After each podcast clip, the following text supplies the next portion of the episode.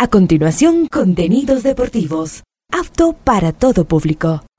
Este programa de información y comentarios deportivos conduce John Lester Hidro. A esta hora, Ondas Cañaris, su radio universitaria católica, presenta Onda Deportiva. Con toda la información local, nacional e internacional de los deportes. Comenzamos.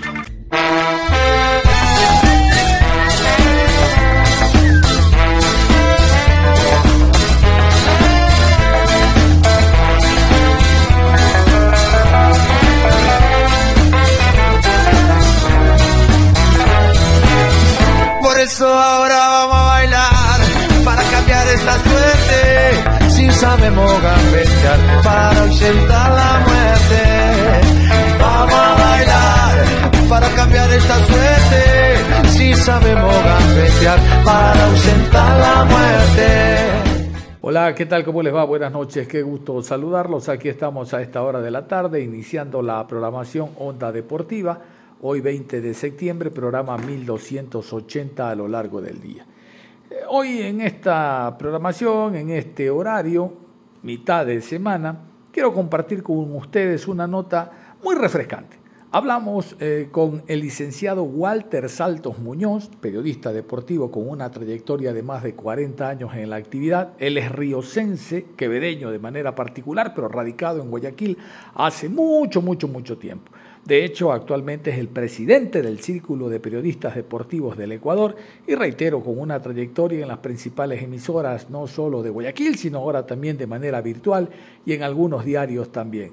Es un referente del periodismo deportivo y con él tratamos temas ah, actuales, el tema selección ecuatoriana de fútbol, el tema clubes por Emelec, el tema eliminatorias, en general el tema de la Liga Pro y digo el clubes por Emelec porque estando en horas bajas realmente que es llamativo que un equipo que en los últimos 12 o 13 años ha estado de manera permanente en Libertadores o en, Sudamericana, ahora haga un alto a esa presencia internacional por el mal directivo que tiene actualmente, que se llama eh, José Piley, el presidente, por ende, como efecto desencadenante, las malas contrataciones, no solo de cuerpo técnico, sino de jugadores, y porque él no tiene la cabeza en su sitio, la pierde como que fuera cualquier hincha. Y no, no, la diferencia la marca que el directivo debe tener la experiencia necesaria para capear el temporal tomando decisiones acorde al momento que vive el club. Bueno, este y otros temas hablamos con don Walter Saltos Muñoz. Reitero, le pongo a consideración de ustedes esta nota junto a mi amigo, el licenciado Ángel León. Ambos estuvimos compartiendo esta nota. A continuación para ustedes. realmente me siento muy satisfecho. Primero por saludar eh, en un momento en que en la pandemia nuestras obligaciones nos han alejado parcialmente. Y bueno es verlo, Angelito, darle un abrazo. Bueno es verlo a usted, John, y darle un abrazo. Me halaga, me halaga estar, usted, estar con ustedes y realmente participar en este conversatorio de esta noche. ¿Cómo no? ¿Cómo no? Casualmente en la pandemia salió este programa, todo era vía Zoom y junto al doctor Marcos Hidalgo, que Dios lo tenga en su gloria, Miguel Martín y Casa, eh, Cristian Carrasco, Ángel León, la idea fue, si esto es vía Zoom y resulta que todos estamos acuartelados, pongámosle sumergidos en fútbol. Le cuento que el productor es don Javier Román, hijo del abogado Roberto Román, que usted lo conoció también. y que Dios lo tenga. Estamos bien, bien, bien conectados nosotros con la tecnología, porque él es ingeniero en este tipo de, de tecnología, ¿no? Don Walter, ¿Qué le parece? Lo he convocado, lo hemos convocado para, con el criterio que usted tiene y esa capacidad de discernimiento, conversar, tratar algunos temas. Vamos por el último, vamos como el cangrejo de atrás hacia adelante. El último es el tema Javier Burray. Hay realmente opiniones encontradas y qué pena que sea Costa Sierra en la costa que Burray se nacionalice para que vaya a la selección, en la sierra dicen que no hay espacio para nacionalizados, pero independientemente de aquello, usted y yo y nosotros nos debemos al público que sigue esta programación en distintas plataformas y también a través de Ondas Cañaris, porque yo paso esta nota, estas entrevistas en la radio acá para el Austro, tanto en la SOAI como la provincia del Cañar. ¿Qué opinión tiene usted, don Walter? A ver, ¿será tan igual o tan importante si le podemos poner eh, ese adjetivo como la de Angelito, la suya? Pero que es con un poco de rubor, es con un poco de, de parcialmente meditar. Eh, que vamos a hacer una analogía de quienes han sido convocados para pertenecer a un país eh, que lo queremos, que es el nuestro, o solamente lo miramos desde el punto de vista del momento, de la ocasión, para beneficiar a los clubes, para beneficiar a la selección. Si lo tomamos en el segundo aspecto, yo creo que debemos tener un poquito de vergüenza, porque a través de la historia Ecuador se ha convertido en un país que regala nacionalidad. Entonces, eh, personalmente no me ha gustado que hay futbolistas que guardaron con honor cuando aprendieron el himno nacional y dijeron yo quiero ser ecuatoriano, sí, pero son casos aislados como este argentino arquero que vive en la provincia del, Oro, en Machala, eh, que montó una que montó una parrillada y que ya, ya me voy a recordar del apellido. Sí, Pedro Latino. Pedro, Latino. Latino sí, perfectamente. Pero hay otros como Pepe Páez, como Nelsinho, como, como eh, Carlos Alberto Juárez, como, como tantos otros que solamente, solamente dijeron, bueno, el niño, eh, que fue uno de los primeros para el Mundial del 66, eh, que fue uno de los primeros en, nacionalizarse. De allí ha sido una cadena inmensa. Yo le quisiera preguntar, por ejemplo, a Damián Díaz si él se siente ecuatoriano y a lo mejor dice ya mismo regreso para responderte. Entonces, hay que verlo, hay que verlo, Johncito, desde, desde dos aristas importantes. La primera, la más importante, es en verdad quiere ser ecuatoriano y la segunda, obviamente, ganarse un dinero más con la ayuda y la, y la premisa de, de dirigentes y de mandatarios y de el Ministerio de Relaciones Exteriores que no escatiman absolutamente nada para regalar nuestra nacionalidad. Podemos abrumar a nuestros oyentes y a quienes nos observan de nombres y apellidos a lo largo de una corta historia, pero creo que estamos, al menos en el área sudamericana, estamos en el primer lugar de un país que nacionaliza así por así, mi querido John. ¿Cómo no? Eh, tengo una inquietud más sobre este tema antes de que venga Lito. Don Walter, eh, le cuento algo. Quien habla estudió Derecho hasta tercer año. No me entró el Derecho Agrario con eh, José Santos Dito, pero recuerdo en primer año haber estudiado Código Civil y de memoria. El artículo 1 de Código Civil dice que la ley es la manifestación de la voluntad soberana que, de forma prescrita en la Constitución, manda, prohíbe o permite. La ley es mandatoria, la ley permite, está en la constitución, cumpliendo tantos años de residencia en un país.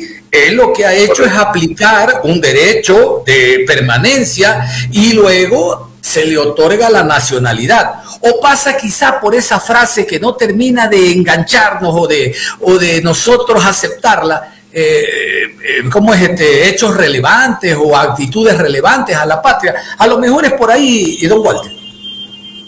No, yo no creo en lo segundo, Johncito. Lamentablemente no coincidimos.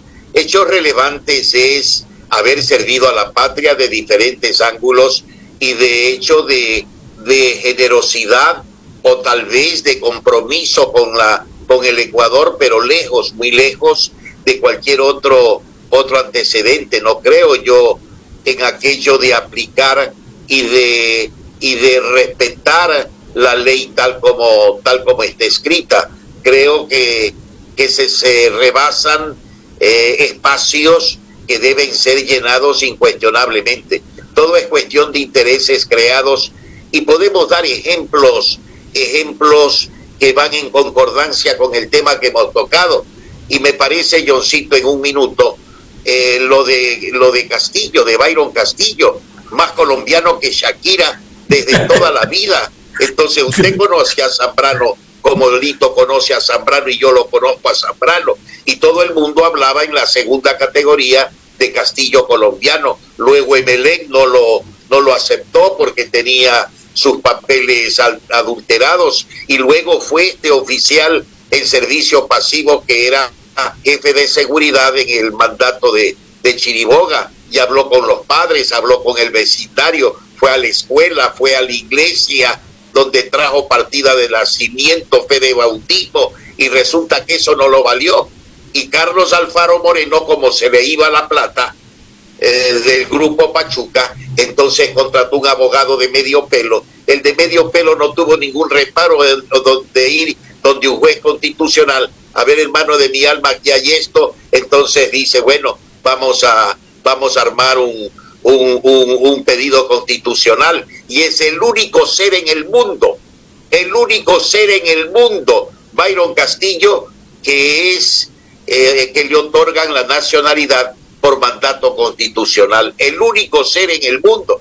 Y luego hay un abogado que no lo conozco y no quisiera conocerlo, que le está poniendo a lloras de que le van a de que le van a, a perdonar la, la sanción a Ecuador de que van a hacer este, este otro. Entonces hay ejemplos que realmente vale la pena incluirlos en el tema que ha escogido Johncito. Qué bien, qué bien, don Walter. Vámonos con Angelito León, listo con usted.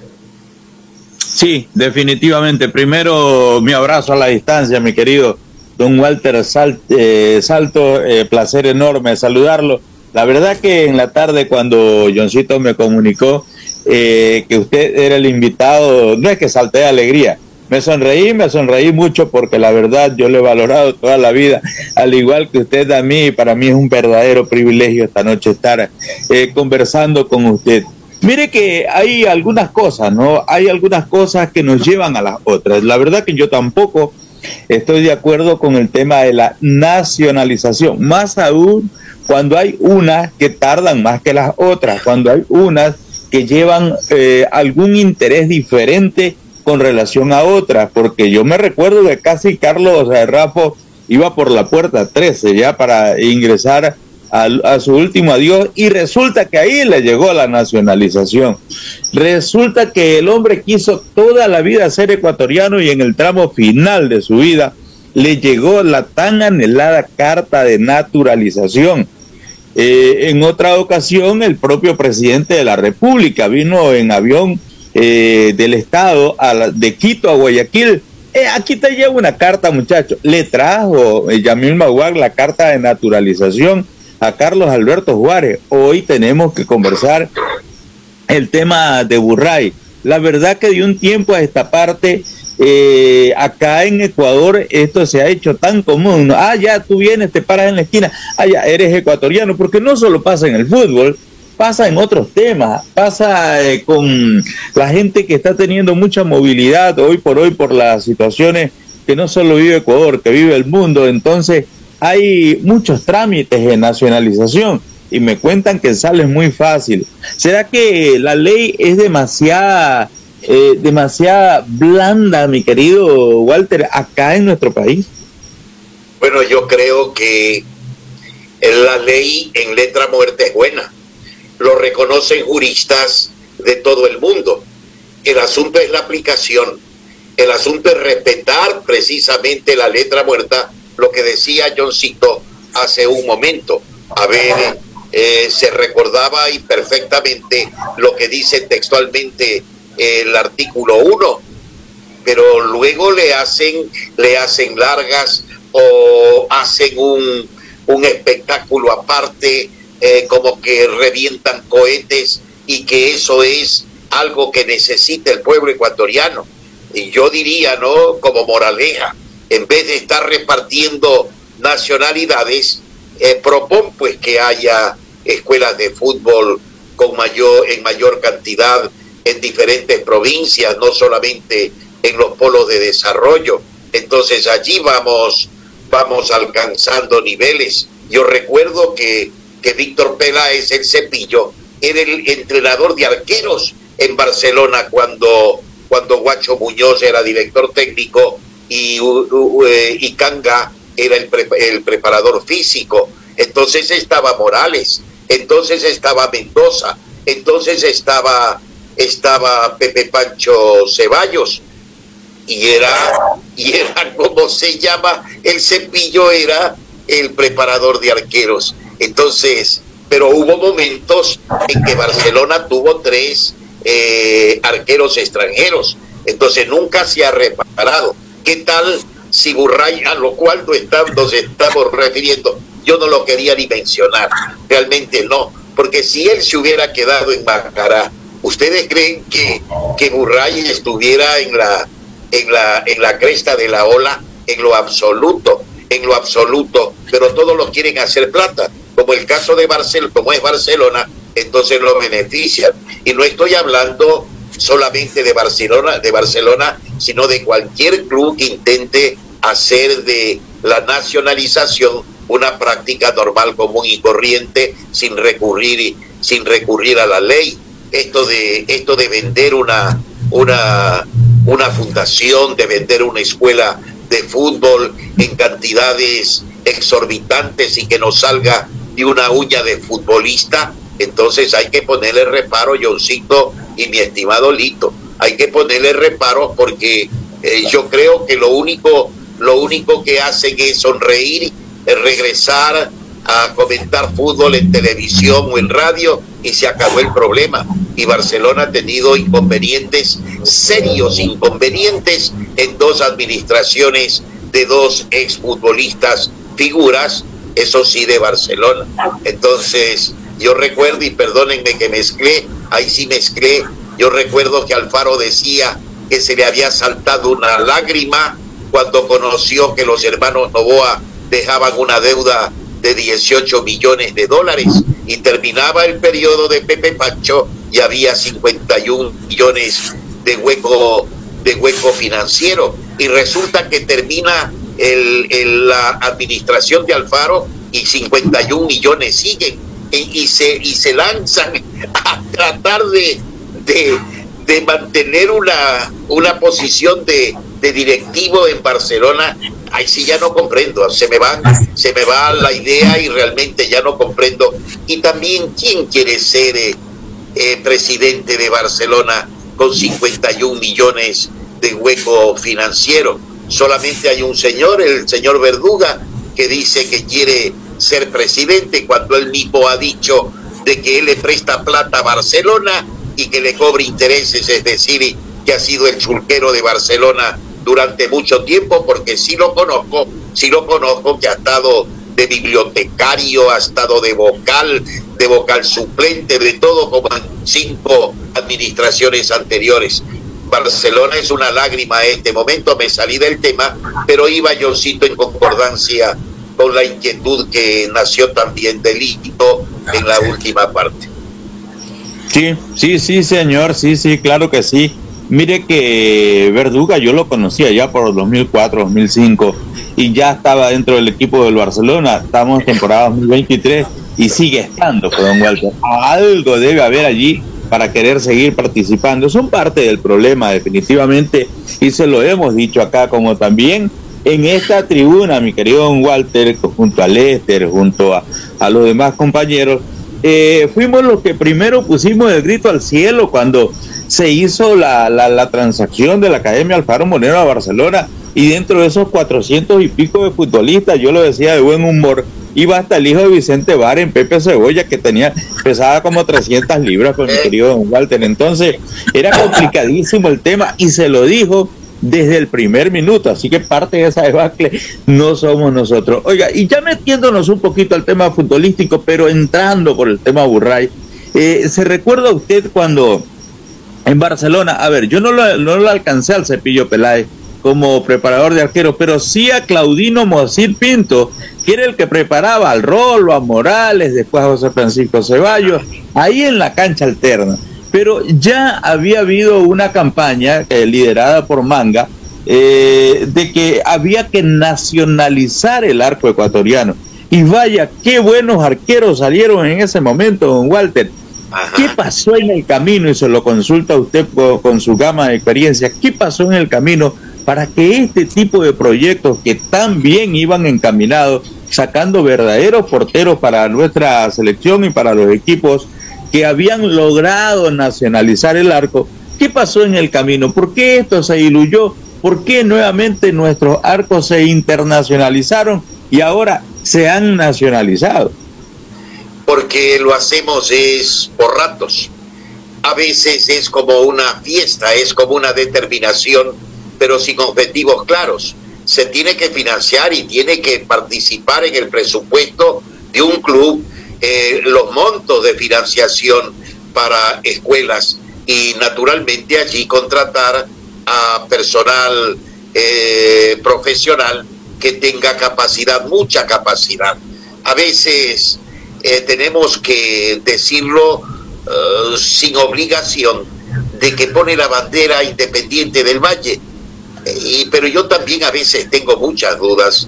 Independiente del Valle es un club inmenso eh, con mucho poderío económico, pero yo recuerdo que había un farsante que vino como director técnico de, de cómo se llama, de River Plate, que se llamaba un equipo que manejaba el abogado Canesa, y luego se llevó todito esos jugadores a Independiente del Valle, Zambrano también proveyó a Independiente del Valle, y sí lo recuerdo perfectamente que Montero, Montero fue de de Emelec fue a Independiente del Valle y fue creo la primera el primer futbolista que exportó el equipo de San Colquí.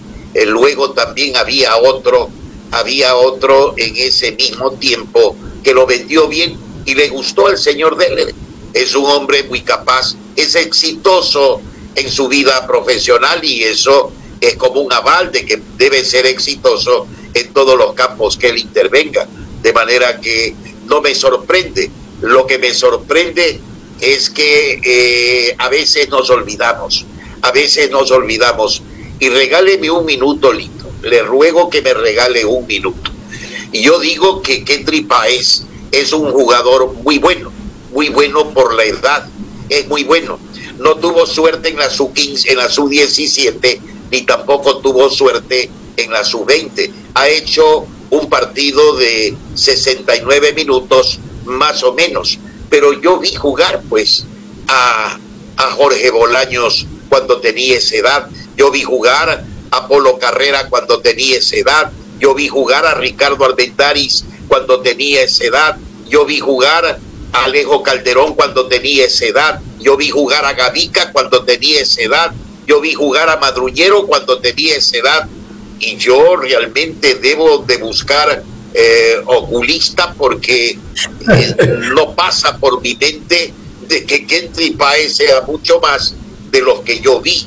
Eh, por desgracia, y tal vez el término no es muy adecuado, no había empresarios, lo que había es una radio incipiente todavía, no había televisión y al fin y al cabo esos jugadores se quedaron solamente para deleite de los ecuatorianos nada más.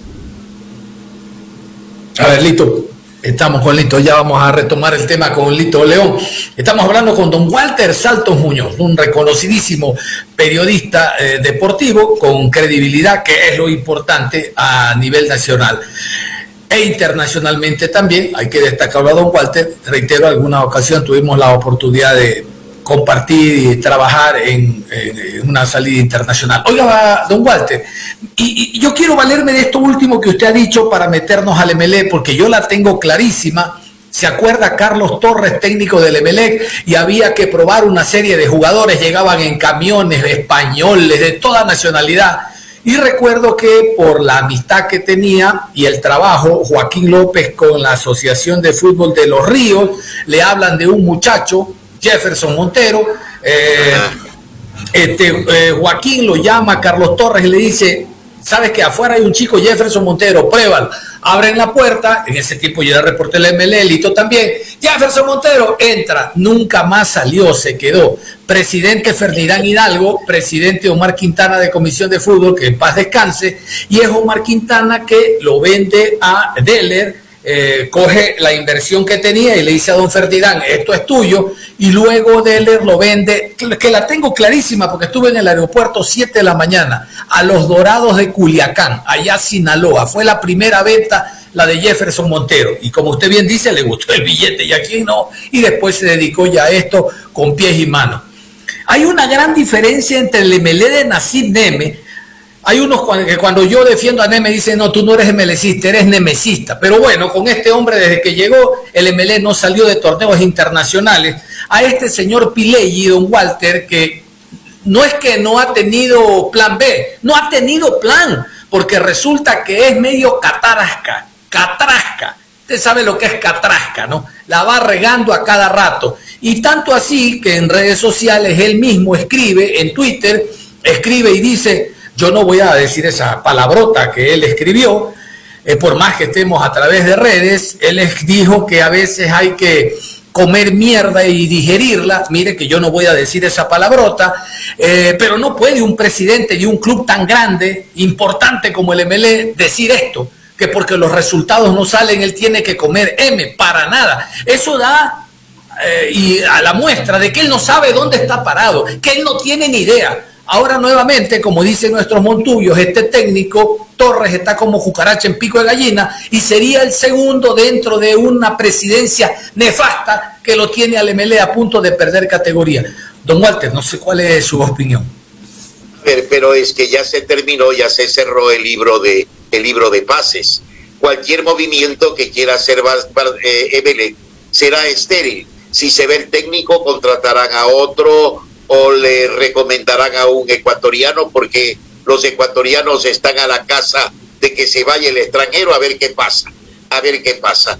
Pero esta vez el señor Pileggi pecó de muy poco conocimiento de Melec. De Melec él manejó divisiones menores y sin éxito, sin éxito. Entonces pensó que el Cuco Angulo era la solución. Entonces tráelo al Cuco Angulo. Pensó que Jaime Ayoví era la solución pero no han sido solución en los países que ha estado el Cuco en México y en Brasil, nada que ver.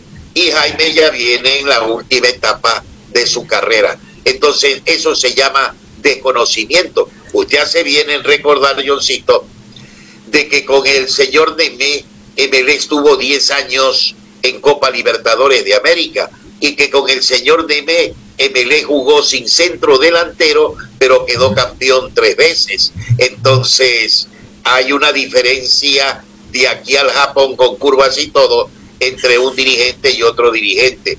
No debieron estar. A ver, Pedro Ortiz eh, era convocado a la selección ecuatoriana. Este momento está en un buen momento, en un buen momento, pero ya no lo convocan, ya no lo convocan. Perdió Romario la titularidad, la ha recuperado. Leguizamón no debió estar en esta ocasión. Eh, eh, eh como se llama el riocense, eh, mi, mi, mi, mi comprovinciano Luis Fernando León, es un jugador normal nada más, un jugador normal y en el extremo izquierdo han probado como a 10 mil futbolistas y ninguno, y ninguno ha dado nada. Dixon Arroyo y Sebastián Rodríguez se fueron y no pudieron y no pudieron reemplazarlos y así sucesivamente, y así sucesivamente han contratado jugadores porque han sido buenos con las mujeres, eh, han contratado otros jugadores porque alguien los recomendó, yo te recomiendo, mira que también hay esto, hay este otro, pero en la praxis nada, en la praxis nada. El fútbol es, es, un, es un deporte en donde se tiene que colocar como base fundamental el recurso humano. Si no funciona o no lo hace funcionar el técnico, no hay máquina en el mundo, ni la ni, ni, nada, ni la inteligencia artificial puede salvar a ML en este momento cuando ha caído por, por la borda. Vamos a hacer un alto a la conversación que estamos teniendo con Walter Saltos Muñoz, periodista deportivo. Vamos a irnos a la pausa y al volver vamos a tocar otros temas. Regresamos. Regresamos con Onda Deportiva. Aquí estamos y seguimos en la programación Onda Deportiva. Vamos a continuar hablando con el presidente del Círculo de Periodistas Deportivos del Ecuador, el licenciado Walter Saltos Muñoz, tocando diferentes temas, como ustedes han escuchado en la primera media hora, diferentes temas en torno al fútbol ecuatoriano, selección nacional, representación de clubes nacionales en Libertadores y en Suramericana, y el panorama que le observa el periodista con mucha experiencia a la Liga Pro. Seguimos entonces escuchando a Walter Saltos Muñoz. Pero ¿qué hacer, don Walter? Usted recordará cuando Liga de Quito quedó campeón de América eh, en una entrevista, incluso creo que está en el libro de, Liga de Quito, don Rodrigo Paz, que Dios lo tenga en su gloria, cuenta una anécdota. Cuando Liga iba a perder categoría, el Olmedo lo tira la primera vez, dice que lo llamó alguien de la ecuatoriana y le dijo, mira, podemos hacer algo para aumentar el cupo y Liga no descienda. Y él dijo, no, si hay que descender, desciendo. Primero con dignidad y segundo voy a levantarme de donde estoy para mejorar el equipo. El equipo no solo que fue a la B, ascendió y mire usted a lo que llegó, ser campeón de América. Esperamos entonces que el MLE descienda porque algo habrá que hacer. Si no hacemos nada, nosotros como prensa, tratar de, no sé, a través de, de estos programas, incentivar y motivar al aficionado para que vaya y dentro de su trinchera le ponga ese algo más, le ponga eh, el, grito, el apoyo, para que de eso se contagie el futbolista, porque lamentablemente estos jugadores no, como que no saben en qué equipo están, tienen la camiseta azul del MLE, pero por la cabeza no les pasa eh, o no tienen idea de lo que significa un club tan importante. ¿Qué hacer, don Walter? ¿Dejarlo en la B? A ver, a ver, ya ocurrió, ya ocurrió con Guayaquil City y con el Nacional, que no bajaron de categoría porque esto juega al tenor de qué es lo que se proyecta para dos, tres años o cuatro años y nada más, no les importa nada. Luego van a cualquier parte del mundo y dicen que son el tercero, el cuarto, el primero, el segundo eh, campeonato eh, del mundo y esa es una mentira, pero del tamaño de una montaña, es una mentira. Eh, que ya tenemos bar, ya tenemos bar para este año, hay bar, pero son profesionales que no han estado sentados frente al televisor eh, nunca en la historia de sus vidas. Entonces tenemos bar, pero no tenemos el recurso humano apropiado que lo pueda, que lo pueda manejar. Entonces, el presidente de la institución que rige el fútbol ecuatoriano en este momento a nivel de campeonato se va a Miami porque no quiere enfrentar la justicia y luego lleva a los dirigentes para que se den un baño en Miami eh, con pagos con pagos de costeados de hotelería, alimentación, traslados y de todo y luego se ratifica como presidente reviviendo a dirigentes alzamano como el, el de técnico universitario entonces, como el presidente de técnico universitario, entonces no está nada bien. Ellos tienen grupos, ellos tienen grupos de grupos también que manejan la comunicación, que se reparten, que se reparten frecuencias y que ya tienen dos, tres eh, radios eh, de frecuencia modulada, que ya tienen repetidoras en varias provincias del país. ¿Por qué? Porque captaron captaron a una institución que, eh, eh, que, protege a los medios de comunicación radiales y de allí salieron con todo este premio. Entonces, estamos desprotegidos, los periodistas, el, el campeonato, los futbolistas, todo es una, es una sensación nada más de que estamos bien, pero mentira. A veces, a veces yo creo que debemos regresar en el tiempo para volver a comenzar. Esto no está bien. Alguna vez, alguna vez esto, esto explotará y caramba caerán cabezas eh, como sea. Y esos grupos que yo le digo o que le converso están entre nosotros están entre nosotros, se convierten en entrenadores quienes son los dueños y comentan también en entrenadores que quieren sacar al técnico, que sacan al de acá, al de allá, que nombra este, que nombra este otro. Y desde que llegó eh, Gol TV, esto es una eh, es una cuestión, es una cuestión la, lamentable. El campeonato nacional, el campeonato nacional y todo lo que signifique fútbol.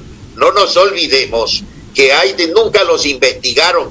Había un dirigente que era cucaracha de escritorio que comenzó en la en las Oguayas, en las Oguayas y que él también perteneció a la comisión que, que hicieron los las bases de los concursos para vender los derechos de televisión y ganó Gol TV, que se presentó Teleamazonas con otras, con otras operadoras y daban 500 millones, 500 millones.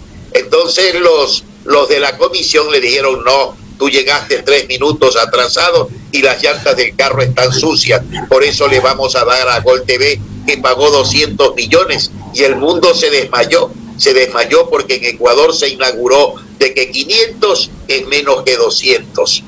Así vivimos, así vivimos, Johncito, y es la verdad. Sí, sí, sí. A ver, Lito, sobre este tema del MLE, no sé si ya nos conectamos con usted. Aquí estamos, aquí estamos, desde todo el rato, lo, hemos, lo he estado escuchando, la verdad, y a mí me tocó seguir a mí me tocó seguir eso, mi querido don Walter. Usted sabe que los martes nosotros reposábamos desde la una de la tarde en la Federación Ecuatoriana de Fútbol y ahí se da un hecho anecdótico. La escondieron a María Velázquez, pues era la secretaria, entonces había que receptar hasta las seis de la tarde. La gente de DirecTV estaba abajo ahí eh, y no podían, ya cuando ellos subieron al tercer piso en busca de la secretaria para que recepte la documentación eran como 5 y 57 de la tarde, dentro del margen, dentro del horario previsto, pero resulta que la secretaria no estaba en su sitio. La secretaria volvió a su sitio ya al filo de las 18 horas 2, 18 horas con 3 minutos, donde no había ya nada que hacer en ese rubro, nada que hacer, nada, todo se cocinó en cinco minutos y la solución fue esconder a la secre. Me tocó estar ahí, no me lo contaron, yo lo viví, me tocó entrevistar a unos que iban contentos, otros que iban tristes. Aparte que usted dice, don Walter, una verdad irrefutable, estamos mal. Y ese estamos mal también comenzó por aquellos días, porque acuérdense que alguna vez algunos directivos estaban participando de la reunión de comité ejecutivo y llamaron, oye, acá van a repartir un billete y nadie quedó en el comité ejecutivo o quedaron muy pocos porque los demás cogieron y se fueron a ver su interés personal. Esos directivos ya no están, pero resulta que la obra maestra sí siguió. Hoy tenemos Liga Pro y usted dice, estamos mal, de verdad que sí. Habrá que volver eh, como que a reestructurar el tema, porque hay cosas que no están eh, como que a pedir de boca. Y lo que decía Lester, mucho de razón. Hoy leía a don Esteban Paz decir que si hay que reflotar a Deportivo Quito y si él pudiera meter la mano, él, él lo haría, porque dice que el Deportivo Quito le haría un bien al fútbol ecuatoriano. No sé hasta qué punto. En aquellos días, Lester, estaba por el lado de allá don Rodrigo Paz. Estaba don Rodri. Por acá está Spilegui. Pues imagínense, ¿cómo nos vamos a dejar caer? Este hombre nos lleva tal vez a la segunda y tal vez Emelec en un momento venga a jugar hasta contra el Patria de Briseño, si sigue Pilegui. Don Rodrigo sabía que se tenía que rearmar. Ahí fue cuando Jacinto Espinosa fue a cobrar premios a fin de año y, y del ingeniero Patricio Torres le dijo muy clarito, nosotros no pagamos premios por descender. Y le dieron la vuelta no solo a él, sino a otros eh, jugadores prestantes que en aquellos días tenía Liga Deportiva Universitaria, como el caso del 5, eh, el señor Alfonso Obregón, ¿no? que también fue a la oficina a cobrar premios por descender, se encontraron con una bonita noticia, no pagamos por descender. Eso fue en aquellos días. Ahora, eh, mi querido don Walter, esta selección ecuatoriana de fútbol tiene eh, una posibilidad amplia de asentarse en esta eliminatoria sudamericana.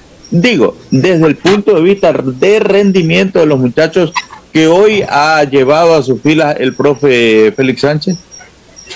Yo creo que sí, mi querido Lito y Johncito. Yo creo y estoy firmemente convencido que sí. Y que parte de, de una premisa. A ver, no estuvo Piero Incapié y no se notó. ¿Cuál es el, cuál es el remanente de lo que estoy diciendo? Que realmente Pacho, que realmente Realpe o que Félix Torres, que tiene su experiencia, o que Robert Arboleda, que también tiene su experiencia, ellos pueden llenar eh, cualquier, cualquier eh, ausencia como la de Piero Incapié. No se notó. Entonces eso me convence mucho más, porque ya cuántas, cuántas eliminatorias lleva, lleva Carlos Grueso. Creo que tres con esta. Entonces estamos hablando de un jugador experimentado que ha ganado en velocidad con Félix Sánchez, porque cuando era estacionario, eh, crean lo que a mí no me gustaba, pero siempre fue titular, ahora, ahora es más dinámico. Es la, es, la cuarta, don Walter, es la cuarta, porque Grueso fue el juvenil cuando Barcelona es campeón en el 2012. él le comienza ya a interactuar con la selección.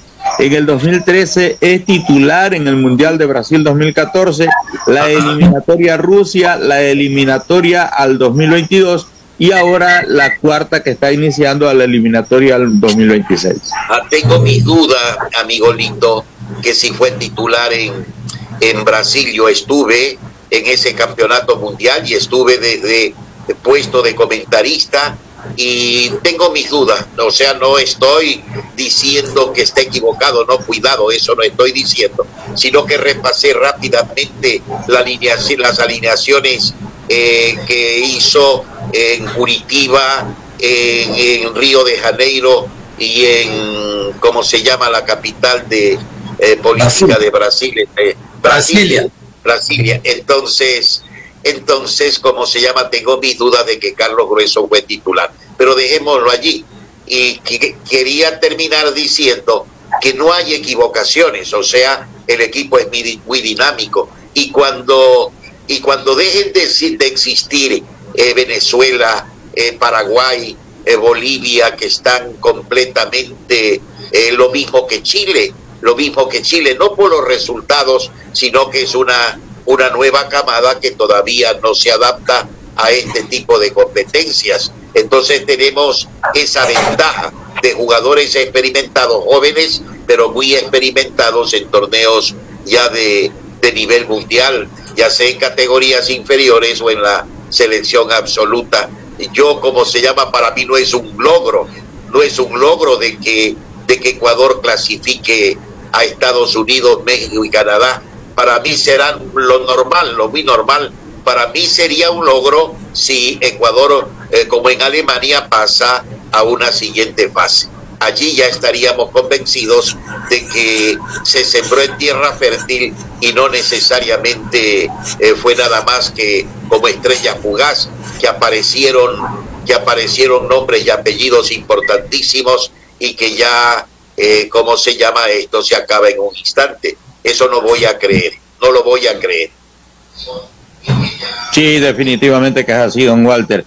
Oiga, este, a ver, el combinado ecuatoriano ha creado una expectativa no solo en Ecuador, no solo en el ecuatoriano que, que sigue el rey de los deportes, sino que yo creo que a nivel sudamericano y un poquito más allá, don Walter, esto va a generar obviamente una presión para el combinado nacional. Esa presión, ¿cómo, cómo llevarla? ¿Cómo sacarle ventaja? ¿Cómo sacarle beneficio? Que se vuelva un aliado del equipo ecuatoriano. ¿Cómo, llevarla a que esto sea un efecto positivo para el grupo que está en, un, en una transición? Me parece que el fútbol ecuatoriano está en ese recambio generacional, muy bueno por cierto, pero es un recambio que eh, le va a llevar eh, unos partidos más compactarse. ¿Cómo eh, absorber a favor esa presión, don Yo creo que debemos comenzar por nosotros mismos. Y estoy hablando de manera general. Aquí ya no tengo excepciones que permite la regla. O sea, lejos de transformarnos en directores técnicos, deberíamos comentar y opinar. Después opinar acerca del desempeño de los futbolistas y no necesariamente de cómo deben alinear, de que este debe ser el imprescindible, de que el otro debe estar allá. Entonces allí el cualquier profesional que llegue a la selección ecuatoriana tendrá la tranquilidad del mundo para, para verificar si en realidad si en realidad hizo una convocatoria correcta, si en realidad los jugadores respondieron al llamado y si en realidad el palmarés que le presentaron era real o no era real. Yo creo que debemos comenzar por allí, mi querido Lito, porque hablar de hablar de que debe jugar con cuatro en el fondo o que con tres en el fondo, con cinco volantes, con un delantero, con dos delanteros, nos trajo un director técnico que decía la media luna y el otro decía que era que era cuarto menguante y que la geometría es más que el fútbol y que todos debemos obligados a hablar de circunferencia, de cuadrado, de, de rectangular y de todo, y me parece que eso es una exageración. El fútbol no va a cambiar, ya no va a cambiar, no puede cambiar, es simplemente un estado, un estado físico ideal, es velocidad, es transiciones rápidas y, y muy técnicas y jugadores que tengan ganas de jugar, nada más. Ecuador es una buena selección. Ecuador va a estar mezclado entre los tres primeros y dando tres puntos de ventaja, que no los van a recuperar. Pero ya, ya terminó la, la odisea, está con cero puntos y, y Ecuador tiene un recurso humano importantísimo. Entonces, luego, mi querido Lito, de comenzar por nosotros mismos, deberíamos establecer si en realidad están dotados de todo lo que debe estar un futbolista eh, eh, para estar apto para integrar la selección. Y esto no es cuestión solamente del técnico, es cuestión de la comisión de selecciones, es cuestión de la, de la Federación Ecuatoriana de Fútbol íntegramente, para conseguir partidos intermedios en fecha FIFA, buenos partidos, buenos rivales, es decir, darle todo a la selección, porque sabemos además de que la FIFA no permite esa posibilidad de que el técnico tenga tanto tiempo a un futbolista porque los clubes reclaman y ya está eso reglamentado. De manera que hay un despegue y el otro ya es sentido común, mi querido Lito. Perfecto, perfecto. Oiga, don Walter, estamos hablando con don Walter Saltos Muñoz, periodista deportivo de amplia trayectoria. Esto para los oyentes de Ondas Cañaris, que aquí en el Austro están siguiendo también la, la entrevista. Eh, para ir cerrando la nota, don Walter, y no abusar de, de su tiempo, este, queremos conocer qué opinión tiene usted en torno a Dicen los muchachos ahora, los jóvenes, me hace ruido. ¿No le hace ruido a usted de que en esta selección ecuatoriana de fútbol haya jugadores con pasado y presente de Independiente del Valle? Que sea convocado en su momento un jugador de primera B, de Imbabura, que por haber hecho un gol maradoniano a Liga de Quito fue convocado por Alfaro, y qué sorpresa, lo compra Independiente y ya está vendido en 4 millones a Bélgica. No le hace ruido que el técnico de la sub 15, sub 17 y sub 20 sean ex Independiente del Valle, que el técnico actual lo haya traído el señor Deller desde la Masía, porque juega igualitito Independiente del Valle. ¿Esto no le hace ruido o son puras coincidencias, don Walter? No, bueno, es, es eh, público y notorio de que Independiente del Valle invirtió y está invirtiendo porque le, le representa millones de ingresos. Eso es público y notorio. Pero ¿quién hace ese trabajo además de Independiente del Valle? Probablemente Liga Deportiva Universitaria en menor escala. Y no hay más en el Ecuador. O sea, y le pongo un ejemplo. Eh, el presidente de Barcelona quiere vender a este centro delantero jovencito. Eh, ¿Cuál? Obando, Obando, sí, Obando. Y nunca lo ha hecho jugar porque Barcelona tiene tres centros delanteros extranjeros. Nunca lo hizo jugar. Yo recuerdo el año pasado solamente jugó un partido en el Chucho Benítez, nada más, y no jugó nunca más.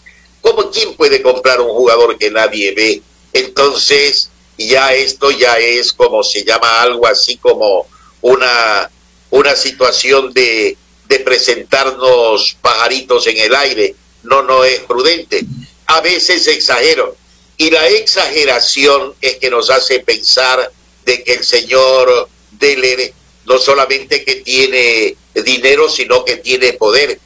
Kendry Páez debió estar en la selección, pero no debió estar en el partido contra, contra Uruguay. Ahora nos embelezamos y regresamos al mismo tema de lo que hablamos al comienzo. Hubieron jugadores con esa edad que fueron una una maravilla. Realmente yo, yo vi a jugadores mejores que Kendrick. Kendrick es un buen jugador y ojalá que se consolide y ojalá que pueda, que pueda ser una, una, un gran jugador en el Chelsea.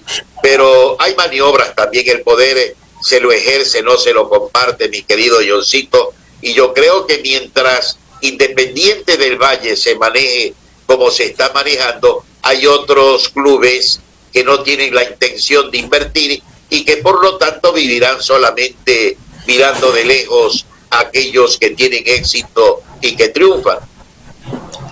Sí, señor. Finalmente, don Walter, y para ser gratos, cuéntenos, eh, sigue al frente del círculo, cuál es su presente, qué hace don Walter Saltos Muñoz ahora. Bueno, estaba en una radio virtual que hacía los partidos también, que hacía los partidos a través de 11Q, pero ya no estoy, ya no estoy allí.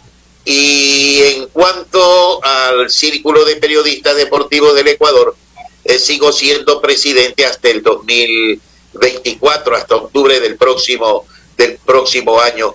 Algo se ha hecho, algo se ha hecho. Me parece que lo más sobresaliente es haber, eh, haber eh, tenido la presencia de ponentes importantísimos a nivel del continente. Han estado ponentes de Cuba, de Nicaragua, de Colombia, de Argentina, de Uruguay, eh, eh, de México, de México y, y, también ecuatorianos, también ecuatorianos. El estatuto del, el estatuto del círculo pone de manifiesto en el primer articulado que los seminarios o la capacitación más bien es lo primordial y eso hemos hecho. Juegos Nacionales, el próxima, la próxima edición es en Riobamba en enero del 2024. Hemos enviado a seis, siete, siete, siete jovencitos periodistas afiliados al CPDE a posgrados en Cuba eh, gratuitamente. Este año, este año precisamente enviamos a dos, uno de Quevedo y otro de Riobamba. Ellos están en este momento, están en ese curso de posgrado. Y en definitiva, hemos mantenido un campo club que yo creo que es un orgullo para, para nosotros y para los periodistas, porque eso es, lo, eso es para los periodistas independientemente si son afiliados al CPDE o no. Queremos ponerle un nombre al, al, al campo club. Eh, yo tenía en mente eh, Aristides Castro, un amigo mío pero increíble y un periodista de sacarse el sombrero, y hay muchos nombres, ya, no muchos, pero hay nombres y apellidos que puedan ser, y como lo vamos a socializar, será el que obtenga la mayor aceptación de la clase periodística, el que lleve el nombre de, de, este, de este campo club. En fin, mi querido Johncito y mi querido Lito, creo que eh, se ha hecho algo, se ha hecho algo, no todo es color de rosa, siempre habrán algunas cosas que se dejan en el camino, que no se pueden hacer por A o B circunstancias, pero en términos generales me siento muy conforme. Mañana estaré en Santo Domingo de los Áchilas llevando un seminario de reglas de fútbol y de la utilización del bar, de la tecnología. Habrá un expositor eh, un expositor de Santo Domingo, dueño de medios de comunicación, que también va a disertar acerca de la tecnología cómo ha avanzado ayer y cómo está hoy día y qué será mañana, más o menos en ese, en ese término. Eso en síntesis, mi querido Josito. ¿Cómo no? Dios mediante Don Walter en noviembre, si Dios quiere, vamos a estar en Guayaquil y será importante, más allá del abrazo, este, renovar la credencial del círculo de periodistas. Tengo que estar allá por un tema médico, por la enfermedad, ¿no? Este, y decirle que estuvimos en Cuba casualmente en el costillar del Rocinante, al frente que es del Instituto José Martí, ahí en El Vado, en la Avenida de los Presidentes un posgrado de periodismo y es espectacular. Eso no tiene nombre, no tiene parangón. Y le felicito por el apoyo que le dan no solo a la gente del círculo, sino en general a los periodistas. Es algo fantástico, sobre todo las relaciones que uno tiene, porque van periodistas de otros países y todavía me escribo con mexicanos, nicaragüenses, colombianos, una colombiana que por poco me caso. Oiga, es algo espectacular, realmente espectacular. Don Walter, yo quiero agradecerle y reiterar el, el cómo iniciamos la nota. Ya lo escuchaba usted a Lito León, el profundo respeto que él le guarda y creo que es unánime en cuanto a los periodistas que hemos crecido con figuras como usted, porque para uno ser periodista deportivo primero tiene que gustarle el deporte, en nuestro caso el fútbol, y después haber escuchado en nuestro tiempo no tanto haber visto, porque se veía poco televisión, pero haber escuchado a Mauro Velázquez, Marcos Hidalgo, Walter Saltos, eh, Petronio Salazar, es decir, los referentes de aquella época, y uno escucharlos y decir, algún día estaré yo ahí, algún día estaré al lado de ellos. Y realmente que es el sueño del pibe, como dicen en el sur del continente, cuando uno está junto con ustedes que marcaron una ruta y nos alumbraron el camino dentro del periodismo deportivo. De todo corazón, yo sé que mi flaco Lito comparte lo que le estoy diciendo, que Dios los bendiga. Muchísimas gracias por su tiempo y gracias por lo que le ha dado usted al periodismo deportivo ecuatoriano, don eh, no, yo soy el agradecido, Johncito, y vuelvo a repetirla, mucho más satisfactorio haberlo visto a través de esta técnica, de la misma manera, Alito, darle un abrazo como con el mismo respeto y consideración de toda la vida, hace tiempo que no nos veíamos ni nos saludábamos, y a la orden, Johncito, cuando usted quiera, sabe el número de mi teléfono, usted solamente tiene que marcar y estoy a la disposición. Un abrazo a todos quienes siguen a, a Sumergidos y gracias por el espacio, mi querido John. Muchísimas gracias a don Walter Salto por este tiempo que nos ha dedicado para conocer la opinión que tiene el periodista deportivo especializado en torno a algunos temas. Con ustedes nada más, me retiro porque ya está lista Isis Bonilla con el resumen de noticias en actualidad tercera emisión. Nos vamos, un abrazo, continúen en sintonía de Onda Cañares. para la muerte